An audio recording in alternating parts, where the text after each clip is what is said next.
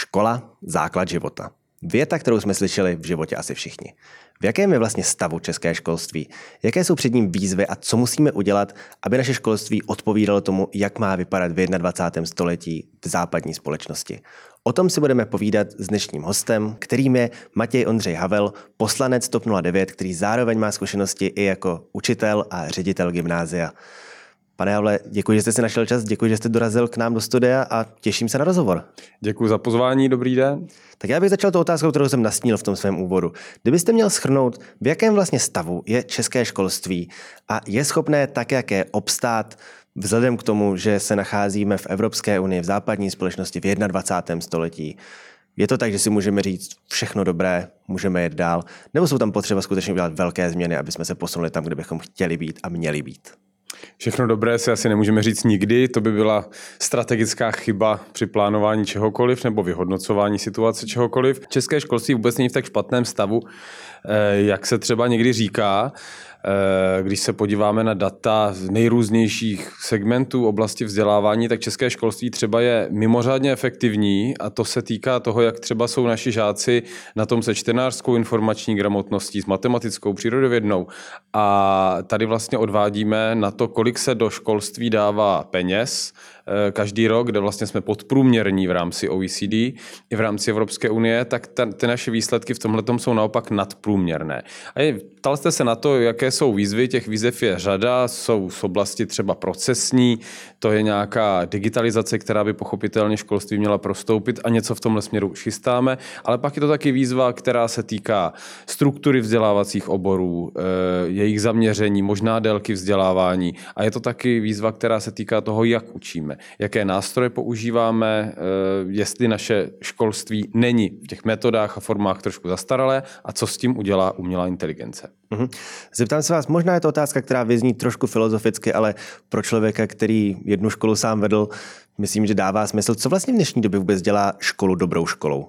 To je nejtěžší otázka, kterou jsme si vždycky kladli. Kdybyste chtěli změřit, jestli ta škola je dobrá, tak změříte možná e, ten vzdělávací element, když si otestujete žáky na vstupu a potom na výstupu, co je ta škola teda naučila. Ale nedokážete změřit věci, jako je well-being žáků, well-being učitelů, jako je nějaká atmosféra, která třeba vede k tomu, že žáci navážou přátelství e, na zbytek života. Nedokážete změřit třeba nějaký společenský rozměr té instituce, jak působí ve své obci, městě nebo ve své čtvrti a tak dále a tak dále. Velmi těžko se to definuje, co je dobrá škola. Dobrá škola možná podle mého názoru je taková, kam chodí učitelé i žáci rádi, dává jim to smysl a učitelé mají eh, pocit nebo jsou přesvědčeni, že žáky něco naučili a žáci jsou přesvědčeni, že se něco dozvěděli, co jim bude do života užitečné. Mhm. Když se teď podíváme po jednotlivých stupních, které to naše školství má od základního přes střední po vysoké, kde myslíte, že nejvíce toho, nejvíce té práce, v rámci toho, co jste říkal, které je potřeba odvést, trošičku to nějak modernizovat i v tom smyslu myšlení, jakém o tom uvažujeme, kdy je potřeba provést tu digitalizaci a trošičku to více tedy dostat do toho 21. století. Jsou to ty základní školy, kde často slýcháme, že ta výuka je taková mírně zkostnatělá a občas to je skutečně jako za Marie Terezie, která nám tu povinnou školní docházku zavedla. Nebo je to potřeba i na vysokých školách, kde navzdory tomu, že se tam často pracuje s těmi moderními technologiemi, tak to také ještě není úplně takové, jak by to mělo být. To jste mi položil hodně širokou otázku.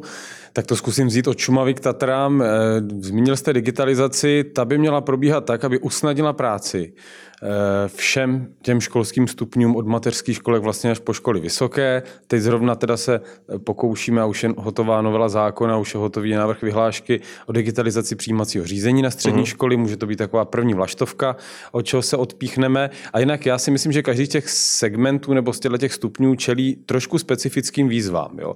Není to tak dlouho, co jsem byl na nějaké diskuzi a vezmu to teda teďka obráceně od zvrchu eh, a tam se řešila kvalita výuky na vysokých školách. Řada vysokých škol třeba nehodnotí neevaluuje svoji výuku, to, jakým způsobem jsou žáci vzděláváni, jaké metody eh, se tam používají. Dávno podle mého názoru neplatí, že na vysoké škole stačí výuka stylem, že je nějaká přednáška, k tomu jsou skripta, že jak se to naučí nebo se to naučí a na těch seminářích, cvičeních, já jsem studoval učitelství, tak že to třeba probíhá způsobem, že si žáci připraví referáty na jednu knížku, jednu historickou postavu hmm. a každý týden někdo vystoupí. To už pravda není. Už i tam je velká poptávka a atmosféra se v tom mění po lepších metodách výuky. Když se podívám do těch sektorů jiných, na střední školy nebo na školy základní, domnívám se, a na to jste se ptal, kde je to nejvíc potřeba, tak tady jako s velkou pokorou Eh, si vyberu jeden segment a domnívám to, se, že to jsou školy střední, hmm. které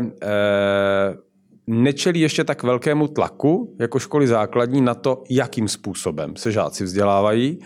A domnívám se, že je to na středních školách a četl jsem to v nějaké analýze školní inspekce, že právě tam eh, přežívají jako ty školomecké přežité obsolentní metody typu že někdo někomu diktuje zápis do, do učebnice. To je, pardon, do sešitu. To je v dnešní době naprosto přežité, protože e, tady na stole mi leží mobilní telefon a během několika minut jsem schopen si zjistit e, z několika zdrojů informace, které vám pak můžu říct. Jo? Mnohem větší hmm. důraz bychom měli klást na to, z jakých zdrojů čerpám a jestli jsou relevantní a jestli si umím ty informace ověřit. Myslím, že u téhle té příležitosti, vzhledem k tomu, že jsme podobně staří, asi si zaspomínáme na základoškolskou hodinu matematiky, kdy nám bylo říkat, řečeno, nebudete mít kalkulačku vždycky u sebe, jak jste říkal, s trochou nadsázky trochou to platí. nadsázky ano. platí tohle i pro další dobu. Možná trošku tady předběhnu to, jak to mám nastrukturované, ale bavíme se tady o těch moderních technologiích. Jaký je, podle, jaký je váš názor na používání umělé inteligence na školách? Protože četl jsem teď články o tom, že mnoho škol se rozhodlo, že používání umělé inteligence žákům zakáže, protože jim to podle jejich názoru jenom usnadňuje práci. Zadají si tam napiš mi referát na toto téma, mají to bez práce, neučí se vůbec práci se zdroje a podobně. Mělo by se k tomu přistupovat takto, nebo naopak by se měly spíš ty děti, žáci, studenti vést k tomu, že ta umělá inteligence pro ně může být dobrým nástrojem, jak zlepšit to poznání, pracovat, zefektivnit svou práci? To je asi aktuálně největší výzva pro školy, protože to je věc, která je stará, řekněme, rok. Pro nás eh, ze školního prostředí před rokem, pamatuju si na Vánočním večírku, jsme se učili se svými kolegy používat chat GPT a tak dále, takže tohle to vlastně eh, je opravdu si myslím aktuálně největší výzva.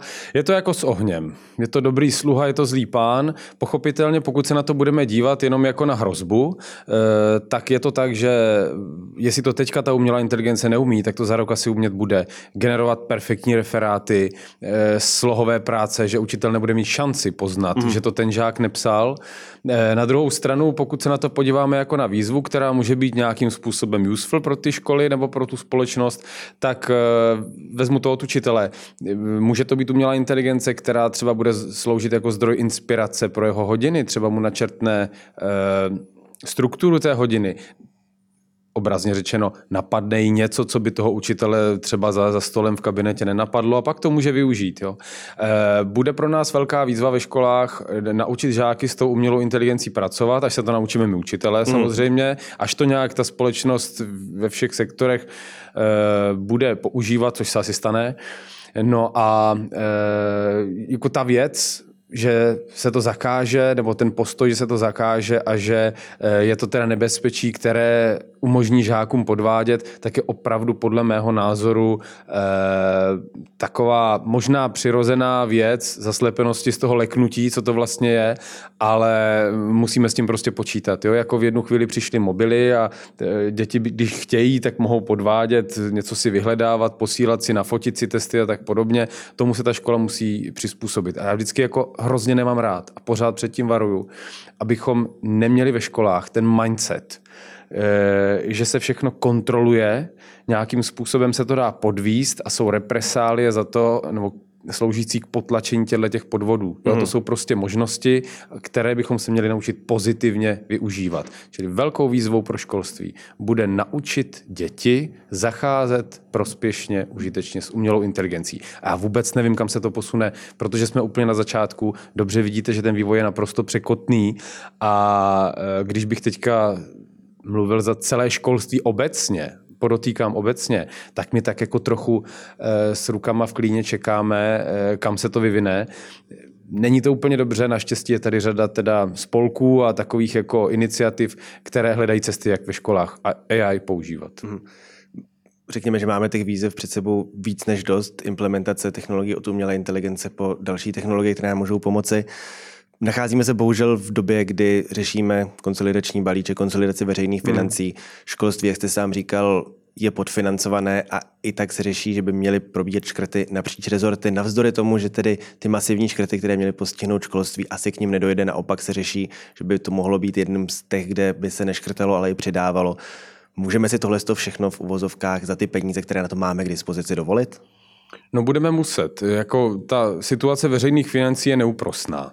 A pak je to stejně jako všechno otázka priorit. Já jsem moc rád, že poslední proklamace pana ministra byla, že se neubere ani koruna. Pokud bychom chtěli eh, progresivně se blížit k průměru OECD, kolik se dává na školství, a tuším, že to je 5,2% HDP, tam my nejsme, my jsme tak kolem 4%, no tak by to znamenalo desítky miliard navíc. Jo? Jsme v situaci, kdy je prostě nemáme. Mm. To znamená to, že ten rozpočet se nepokrátí, jako se u jiných tedy e, rezortů zkracuje, tak si myslím, že je projevem toho, že školství je třeba vládní prioritou, ale vidím v tom ještě jeden možná důležitější aspekt, než je ta aktuální otázka financí, že se stává dlouhodobě společenskou prioritou. Mm. A to je perfektní, jo? Protože výdaje na školství jsou prostě investicí do budoucnosti. To si musíme uvědomovat. Mm.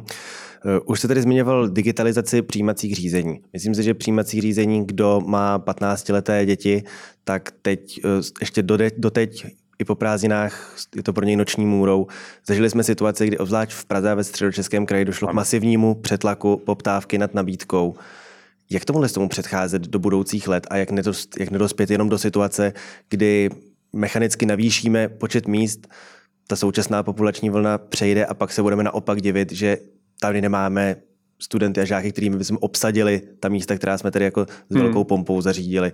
Jde tohle to vůbec řešit nějak tak, aby to kopírovalo ty trendy v demografii, které stát se sčítání lidu a podobných má k dispozici, jde tedy pružně vůbec pracovat s tím, že jeden rok má škola otevřet tři třídy, druhý rok dvě třídy, pak jednu třídu, pak znova tři. Je to vůbec reálné? Jde, já začnu od konce, to jsou možná dvě věci. Eh, jednak eh, ta populační křivka je vždycky taková, že to je trošku sinusoida. Jo? Někdy je absolventů devátých tříd hodně, pak jich je méně, pak je to se s maturanty. To přesně vidíte. Eh, od mateřských škol to vlastně můžete sledovat a ani ta ukrajinská imigrantská vlna do toho zásadní zlom nepřinesla. S tím se popasovat musíme a ve školství to nikdy nemůže fungovat lépe, než že budeme reagovat na to, kolik zrovna máme žáků. Tolik jich budeme učit, tolik jim musíme otevřít tříd, škol a tak podobně. Až se bude populační křivka propadat, tak je možné, že se některé školy budou umenšovat, spojovat a tak už to za sebou konec konců e, taky máme. Ptal jste se na tu digitalizaci. E, Tady jako u přijímaček na střední školy eh, si od toho slibuju značné zjednodušení. On jenom pro vaši informaci velmi stručně, teďka se, že ho hlásí každý tak, že podává papírovou přihlášku hmm. na dvě školy, funguje to mm, touto formou, pokud má někdo datovku, a, tak se dá už komunikovat datovkou, ale v zásadě je to dosti obsolentní záležitost. Na no v tom návrhu se počítá, že tuhle variantu zachováme pro lidi, kteří digitálně tolik nekomunikují, ale nabídneme hybridní a co mě nejvíc baví, tak ryze digitální formu. Přes bankovní identitu, datovku nebo klasické tyhle ty verifikace eh, bude možné přihlásit žáka na střední školu, ale hlavně přihlášky budou tři, mm-hmm. přijímačky se budou dělat zase ve dvou termínech, jak je to do posud. Bude tam daná jasně priorita od začátku, to znamená, nestane se vám, že se dostanete na dvě školy a teď se budete rozmýšlet, na kterou z nich nastoupíte a řada dalších ucházečů, kteří nedopadli tak dobře jako vy, budou čekat, tak bude čekat, než se rozhodnete. Tak tohle tam nebude a potom tak taky institut zápisových lístků s tou desetidenní lhůtou, jak to obíhalo, stahovalo se mm, a tak dále, ten bude taky zrušen. Jo? Čili procesně e, si myslím, že to bude velký krok s, e, dopředu, který zejména usnadní e, administraci školám a trošku ty nervy rodičům a žákům tak lidí. Kež by se tohle podařilo tedy dotáhnout do zdárného konce. Probrali jsme tady populační křivku, co se týče žáků a studentů. Podívejme se na to z druhé strany populační křivka učitelů. E, průměr věkový mezi učitelskými sbory nejspíš nebude úplně z nejnižších. E, jak to vůbec udělat tak, aby mladí lidé šli do toho, aby vystudovali pedagogickou fakultu, skutečně šli učit, bylo to pro ně motivující prostředí a i třeba, aby se předešlo trošku tomu, že ten mladý, nadšený pedagog vyjde z pedagogické fakulty, jde učit, ale potýká se s tím, že navzdory tomu, že u dětí je populární, tak přece jenom ten jeho příjem je menší než u člověka, který tam na té škole učí 30 hmm. let, je tam pomalu inventární položkou, ty jeho metody jsou zastaralé, děti si z něj dělají legraci, ale tabulky říkají, je tady 30 let, musí dostat víc. Jde do no, toho vůbec sáhnout? Jde, samozřejmě. Jednak vidíme zkušenosti ze zahraničí, ale máme drobně už vlastní. Za posledních pět roků stouply platy v tom regionálním školství, základní, střední, mateřské zušky o 50%. Teď to trošku zobecňuji. Mm-hmm. Jo? A my samozřejmě nemůžeme říct, že tohle to nám zajistilo, že máme učitelů dost, notabene teď jich máme málo. Eh, to říct nemůžeme, ale eh, už z pedagogických fakult máme zprávy nebo z učitelských oborů na vysokých školách, že v těch prvních ročnících je víc studentů, je o to větší zájem. Mm-hmm. Jo. Takže můžeme si důvodně myslet, že eh, my máme lidí, kteří by mohli učit, jsou talentovaní učitelé, vlastně dostatek. Ta práce by je zajímala. Ale my musíme vytvořit e, platové podmínky a bohužel musím říct, že ten plat je tady asi naprosto zásadní, byť e, to učitelé jistě nedělají jenom pro peníze, to by tam v těch třídách nevydrželi, ale e, jako nějakého důstojného žití na úrovni vysokoškoláků, protože pak se stává to, a já to ve svém okolí vídám, na co jste asi narážel svojí otázkou, že někdo na tu pedagogickou fakultu vůbec nejde, protože eh, je si vědom svých talentů a schopností, chce třeba založit rodinu, musí si pořídit bydlení a tak dále, upřednostní nějakou lépe placenou profesi, anebo se stane ta druhá věc, že vystuduje pedagogickou fakultu, do té školy vůbec nenastoupí, anebo nastoupí a po roce po dvou nám odchází. Takže tomu se snažíme jít na, před několika teda věcmi. E, pro mě důvodně se domnívám, jsou to na prvním místě ty peníze, to se nedá nic dělat, aby tam, přál bych si 130% e, bylo trvalé pro učitele, ale pak je to třeba věc, e, že teďka dochází k zavedení institucí uvádějících učitelů. To znamená někdo, kdo toho člověka, který přijde z pedagogické fakulty, dostane na starosti zaškolí ho v rámci té školy, takový uh-huh. jako mentor e, a s touhletou, s touhletou pozicí se prostě systémově počítá. Ono to neformálně fungovalo na řadách škol už teďka. Jo? My třeba na našem gymnáziu jsme to uh, už měli dříve, ale teďka, když to je systémově, tak to snad může inspirovat i školy, které to dříve nedělali a mohla by to být dobrá prevence, e, kromě těch peněz, e, toho, aby nám teda ti talentovaní začínající učitelé neodcházeli. Hm. A bylo by taky cesta více otevřít uh, tu možnost učit i lidem, kteří nejsou absolventy pedagogických fakult, protože přitom myslím si, že absolvent matematicko-fyzikální fakulty, který by si chtěl někam jít otočit matematiku a fyziku, což jsou zrovna ty aprobace, které se neschánějí školám úplně hmm. nejlehčeji, že by tomu také asi měl co dát a podobně u jiných oborů, ať už přírodovědních nebo společenskovědních. Bylo by tady ta možnost požadovat třeba, aby ten učitel do, nějak, do nějaké míry otočených hodin měl třeba jenom relevantní titul pro to, co učí a nemusela by to nutně být pedagogická fakulta? Ukazuje se z dat České školní inspekce z posledních let, že to pedagogické vzdělání je vlastně nenahraditelné. Jo? To řemeslo, jak se to dělá, eh, je důležité na školách, kde se učí ve velké míře nekvalifikovaně, to znamená, ti lidé jsou třeba odborníci, ale nejsou kvalifikovaní učitelé, nebo neaprobovaně, to znamená, že vystudovali nějaký jiný předmět mm. nebo obor a učí, já mám vystudovanou češtinu, dějepis, hudebku, tak si představte, že bych šel učit matiku a fyziku, tak prostě nebudou moji žáci tak úspěšní, protože já v tom nejsem dobrý. Tohle se děje, na to máme data, že to je jako nezbytné. To, na co jste se asi ptal, tak eh, teď eh, ta novela, která proběhla, hodně diskutovaná, tak vlastně umožnila ředitelům na dobu třech let vzít odborníka, který má magisterské vzdělání mm. odborné, ale musí si samozřejmě dostudovat tu pedagogickou stránku. A já si nemůžu na základě dat které teda z inspekce padají, myslet nic jiného, než že právě to kvalifikační studium učitelství, které on si potom může doplnit, tak je eh, prostě nezbytné, je důležité a naučí se tam to řemeslo, že tomu tak říkám. Uhum. Když se ještě vrátím k tomu, na co jsem eh, tam položil taky jednu z těch podotázek, co se týče nějaké té diferenciace toho, jak by ty jednotliví učitelé měli být odměňováni, třeba i podle spokojenosti s tou výukou, podle nějakých jejich výsledků. Neplatíte i trochu to, že kdyby se všem tedy plošně přidalo, byl tam ten základ na 130% průměrné mzdy, bylo by to vůbec samospásné, nebo by tam mohly být i takový, kteří by si řekli, ha, mám víc peněz, co bych se snažil, tak si tady prostě přečtu si dětem tu, tady tu učebnici, hmm. kterou si můžou přečíst doma, to bude můj vrchol.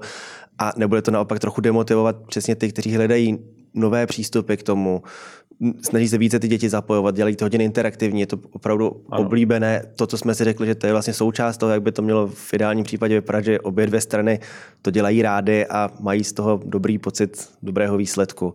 Neměla by to být možná třeba pro ředitele těch škol, kteří asi nejvíce do toho vidí, jak mimořádně, schopně, jako, mimořádně schopné kolegy odměnit a ty, kteří trošku zaostávají, tak neříkám, že vyhodit, ale no. nějak eh, upravit tedy jejich ohodnocení adekvátně tomu. Já bych se nebál toho vyhodit špatného učitele, ale eh, takhle, 130% to je pochopitelně celkový objem. Jo? A já jsem velkým zastáncem toho, aby ředitel školy měl možnost diferenciovat. Mm. diferencovat on není vždycky ten, kdo do toho dokonale vidí, do toho systému, ale může si nastavit ve škole mechanismy, jak si kvalitu výuky zjišťovat, jak pracovat s učiteli metodicky eh, a musí mít možnost rozlišovat. To je přece v každé sféře eh, státní, nestátní velmi důležité. Aby ten manažer měl pravomoci Přesně, se a ty tažné koně hmm. zaplatit, udržet je dát jim i, najevo eh, tímto způsobem, že jsou pro tu školu klíčoví, protože oni pak inspirují ty ostatní.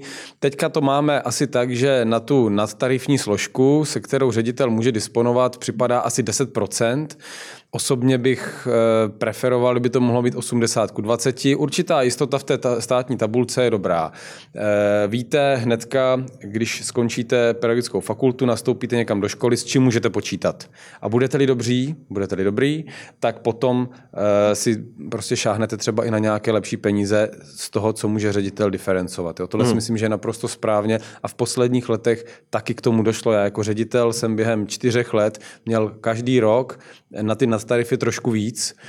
A to, s čím jsme předtím nebyli vůbec zvyklí pracovat, že jsme museli si velmi dobře stanovit kritéria ohodnocování učitelů, protože tam už opravdu šlo o větší peníze, to nebylo, že tady někdo jde na lyžák, tak dostane pětistovku. E, kritéria hodnocení e, toho, jak chceme, aby ta výuka vypadala, e, evaluaci výuky, že jo, jako, jako takovou hmm. přímo ve škole, to s tím souvisí, to bude pro ty ředitele velká výzva, ale velmi dobrý nástroj taky k tomu, aby mohli diferencovat. Hmm. A když se ještě podíváme na jedny typ pracovníků, kteří ve školství jsou, to jsou ty nepedagogičtí pracovníci. Tam opět, ku příkladu u těch asistentů, kteří tam jsou, se teď řeší, že by se měly snižovat jejich počty. Potom, co zde bylo zavedeno inkluzivní vzdělání, které nějaké výsledky bez pochyby má, Není tohle to trošku krok zpátky? Nemyslím si. Ono nejde, to já vás trošku opravím, přímo o snižování počtu, ono je spíš, eh, se řeší zastropování jejich počtu, protože jakým způsobem to funguje. Asistenta dostane žák, kterému to e, napíše pedagogicko-psychologická poradna, že ho potřebuje. A jsou školy, které se tohleto naučili pardon, zneužívat. To znamená, mají asistenty na spoustu dětí a dětí, které jsou třeba jako hraniční, tak už ho dostanou. Tady by bylo asi na místě jim nějakým způsobem optimalizovat ty počty, o to se teď ministerstvo bude snažit. Eh, na druhé straně jsou školy, které, ač by mohly, tak se ty asistenty nikdy nenaučili používat a zaměstnávat a je to špatně. Inkluze se bez nich dělat nedá. Jo? Uh-huh. A tady na začátku jedno důležité uvědomění si. Jestli je inkluze správná věc, já jsem zavilým příznivcem inkluze, myslím si, že to jako ze světa ty zkušenosti, které jsou, tak je to prostě skvělá věc v řadě aspektů. Jak eh, toho učebního výkonu, tak hlavně ale nějaké sociální interakce, eh, toho jako vědomí si, že společnost je pestrá, že tady jsou lidé, kteří jsou eh, chytřejší, trošku pomalejší, jo, z, z, z vynikajícího prostředí, handicapovaní a tak dále. Prostě mm. ta, ta společnost je pestrá.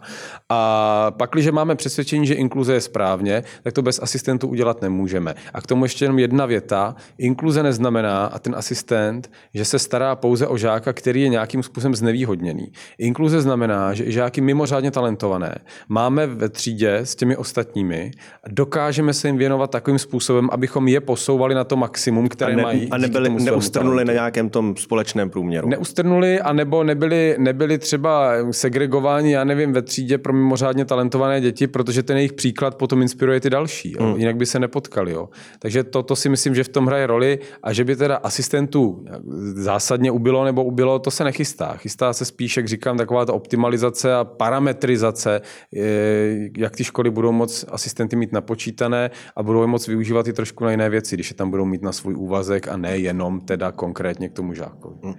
Ještě otázka, kterou určitě k ní máte co říct, protože gymnázium jste řídil. Gymnázia, obzvlášť ta osmiletá, jsou také velkým tématem, které tady se táhne už několik let. Řeší se, co s nimi, jestli tedy tento vzdělávací model vůbec tady má přetrvávat, má se posilovat, mají se ta osmiletá gymnázia rušit. Čeho byste byl zastáncem vy?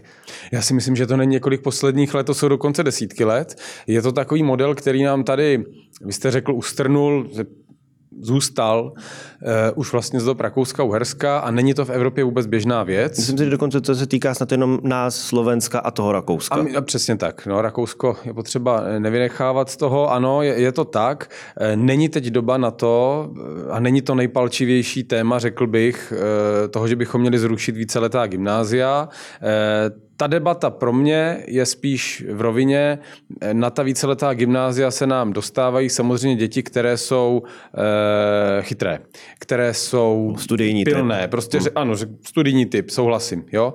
A ta debata se u mě vede spíš v tom, jestli takhle brzo, v případě osmiletých gymnázií, a nebo tak úzce je chci segregovat eh, od těch ostatních žáků a kladu si otázku, zda se jim na těch osmiletých gymnází, a teď mluvím prosím obecně, eh, se jim dostává tolika péče a vlastně podnětů, kolik by vzhledem ke svému potenciálu zasluhovali. Uh-huh. A ještě poslední otázku. Eh, když se podíváme na to, jakou vlastně dneska roli by škola měla hrát? Měla by být tím jenom, kdo vzdělává nebo i vychovává? Narážím i třeba na to, že v současné době se eh, hodně kritizují například některé působení neziskových organizacích, ať už třeba ve věcech LGBT otázek nebo teď ve věcech dezinformací a podobně, protože jsou tady rodiče, kteří můžou mít naprosto odlišné názory od těch pedagogů, dostává se to tam do různých podivných klešů proti sobě, hmm. kdy rodiče si stěžují, že tenhle učitel tady učí děti, co nám se nelíbí, naopak tady tenhle ten to neříká tak, jak bychom chtěli. Jak by to mělo být nastavené? Měla by ta škola furt mít i nějakou výchovnou funkci, opravdu ta škola života, jak se říká, bez toho pejorativního zaměření, které to dneska má? Tahle diskuze, co jste zmínil, že se vám třeba nelíbí, co ten učitel říká, nebo eh, jakou metodu zvolil, je-li to v souladu s tím, jak to má škola nastavené třeba v ŠVPčku, nebo v souladu s nějakými ministerskými koncepčními dokumenty, eh, tak tahle diskuze bude věčná. Jo, to je jako vlastně ta správně. Jen ta témata se mění Bůh věstli. Ano, ale ta jako diskuze o, o těch metodách a formách bude věčná. S povděkem teda sleduju, že to rodiče začalo zajímat. Jo? Zmiňoval jste, že jsme podobně staří. Vzpomeňte, když jsme chodili na základní školu, nevím, jak jste to měl vy. Moje rodiče zajímalo, jestli mám jedničku, dvojku nebo trojku, Asi ale tak. vůbec jsme doma neřešili, co se probírá, jakým způsobem se to probírá, k čemu mi to bude. Ale abych vám neutekl z té otázky, tak jako, co by měla škola dělat? Já se na to dívám tak, že škola rozvíjí nějaké kompetence. Samozřejmě znalosti a samozřejmě dovednosti. A teď jako se bavme o tom, co za kompetence by mělo do toho portfolia žáka patřit. Jo. To je kromě toho, že e, se dozví nějaké věci, umí s tím pracovat, nakládat s informacemi, počítat a tak podobně. Podle mého názoru naprosto integrálně e, rozvoj sociální inteligence a taky by škola podle mého názoru měla umět nabídnout eh, prostřednictvím třeba výchov nebo nějakých volnočasových akcí, jednak volnočasové vyžití a druhak naučit děti smysluplně trávit volný čas. Podívejte se třeba, jak to je velká výzva pro naše výchovy. Jo. Hudební, výtvarná, tělesná. Nejvíc na to narážím a teď mluvím opravdu za sebe, ze svého okolí, eh, u té tělesné výchovy. Jaký je smysl tělesné výchovy? Určitě ten bazální v tom, že si děti jdou dvě hodiny zaběhat. Mají nějaký pohyb. Mají nějaký pohyb a tady pak vedou, vedeme ty diskuze a nemá být o hodinu těláku víc jo, a, a tak dále. Ale já tam vidím ještě jednu velice důležitou věc. E, ta tělesná výchova, ať na základce nebo na střední škole, je tam od toho, aby jim nabídla škálu různých sportovních aktivit. Některá se tomu dítěti třeba zalíbí a pak se jí bude ve volném čase věnovat. Já třeba hrozně rád chodím běhat. Hmm. Škola mě to nenaučila. Já jsem na to přišel bohužel až po třicítce, že jo. A myslím a si, že takových tak nás dále. bude valná většina, pokud teda neměli tělocvikáře nějakého atleta, který by mi vysvětlil tu techniku toho, jako, že jo. skutečně není jenom o tom, jako, že se rozeběhnu a to je ono, ale že jsou potřebné v v tom máte naprosto pravdu. No. Jo, tak myslím, že, že to je jako řada dalších funkcí, které by ta škola mohla, mohla takhle splňovat. Co se týká nějaké postojové výchovy nebo výuky, tak tady e, musí být společenská schoda, která zatím je, že škola vychovává e, ke svobodnému myšlení v demokratické společnosti, kde jsou nějaké regule, které prostě musíme dodržovat, protože si to náš stát tak stanovil, naše společnost si to stanovila a chceme-li to změnit, tak ať si někam kandidujeme, necháme se zvolit a pak máme tu možnost a můžeme si ve volbách vybrat. Ani tohle si myslím, že ještě jako dost dobře nechápeme, jo? protože pořád e, v tom společenském mindsetu je, že tady jsem já a proti mě je ten stát a to je velký úkol pro školu, domnívám se, aby jako jsme si vlastně všichni uvědomili, to je náš stát, že my jako můžeme eh, věci ovlivňovat. Takže to bychom tady mohli být ještě hodiny, hodiny eh, a mluvit o tom, co by škola všechno měla, ale tak snad v těch hrubých rysech jsem to popsal. Já myslím, že jste to popsal velmi dobře. Ještě jednou vám poděkuji, že jste si našel čas, dorazil jste k nám do studia a mohli jsme spolu to téma školství probrat. Ať se daří a děkuji posluchačům a divákům, že se na nás podívali. Budu se těšit u další epizody Infotalks. Moc rád děkuju a příjemný den všem.